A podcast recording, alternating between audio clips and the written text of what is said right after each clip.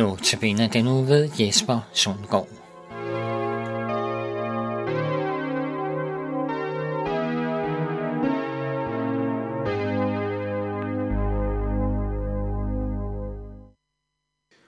Overskriften for dagens andagt er, Kristus skal komme til Jerusalem igen.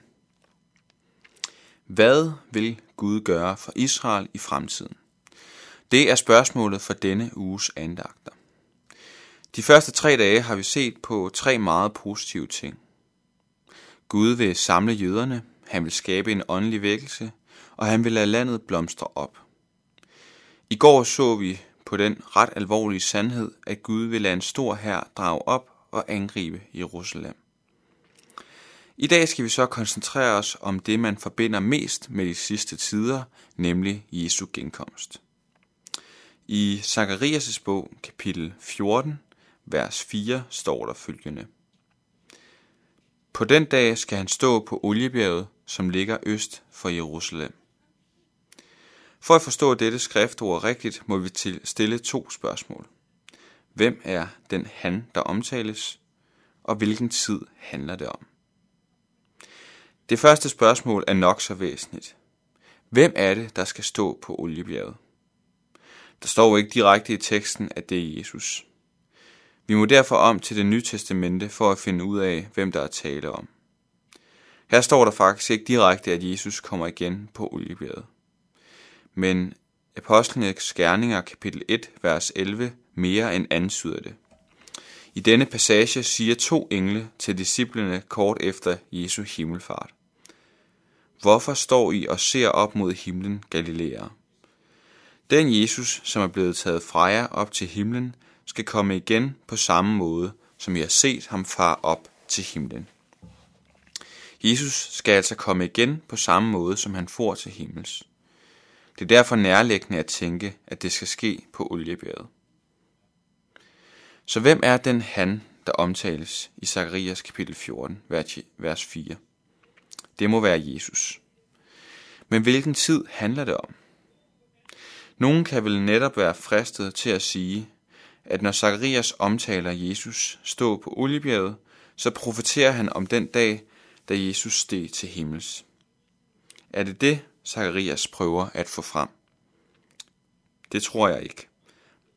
Grunden til det er, at konteksten, sammenhængen i Zakarias kapitel 14, netop handler om det sidste store angreb mod Jerusalem, som vi så det i går.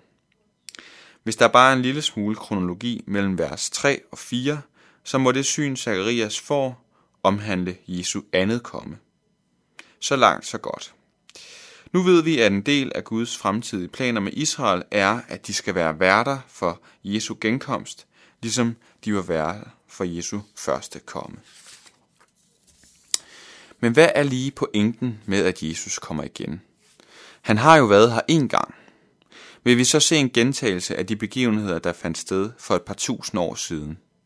Jomfrufødsel, ydmygelse og korsfæstelse. Det spørgsmål vil jeg besvare ved at læse to sammenhængende vers fra kapitel 9 i Zakarias' bog, vers 9-10. Der står, Bryd ud i jubel, siger hans datter. Råb af fryd, Jerusalems datter. Se, din konge kommer til dig, retfærdig og sejrrig, sagmodig, ridende på et æsel, på en æselhoppes følge. Jeg til gør vognene i Efrem og hestene i Jerusalem. Krigsbuerne skal til gøres. Han udråber fred til folkene. Han hersker fra hav til hav og fra floden til jordens ende. Det første vers er forholdsvis kendt. Det omhandler den sagmodige konge, der kommer ridende ind i Jerusalem på et æsel. Det er en profeti, der meget tydeligt omhandler indtoget i Jerusalem, som vi fejrer palmesøndag. Vi møder den Jesus, vi kender, sagmodig og mild. Men hvad så, når vi kommer over i vers 10?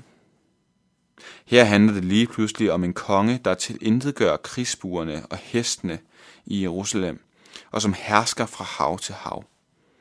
Ja, han udråber lige frem fred til folkene. Umiddelbart kan vi tænke, at der må være tale om to vidt forskellige personer, men jeg tror, at begge profetier, begge vers, handler om Jesus.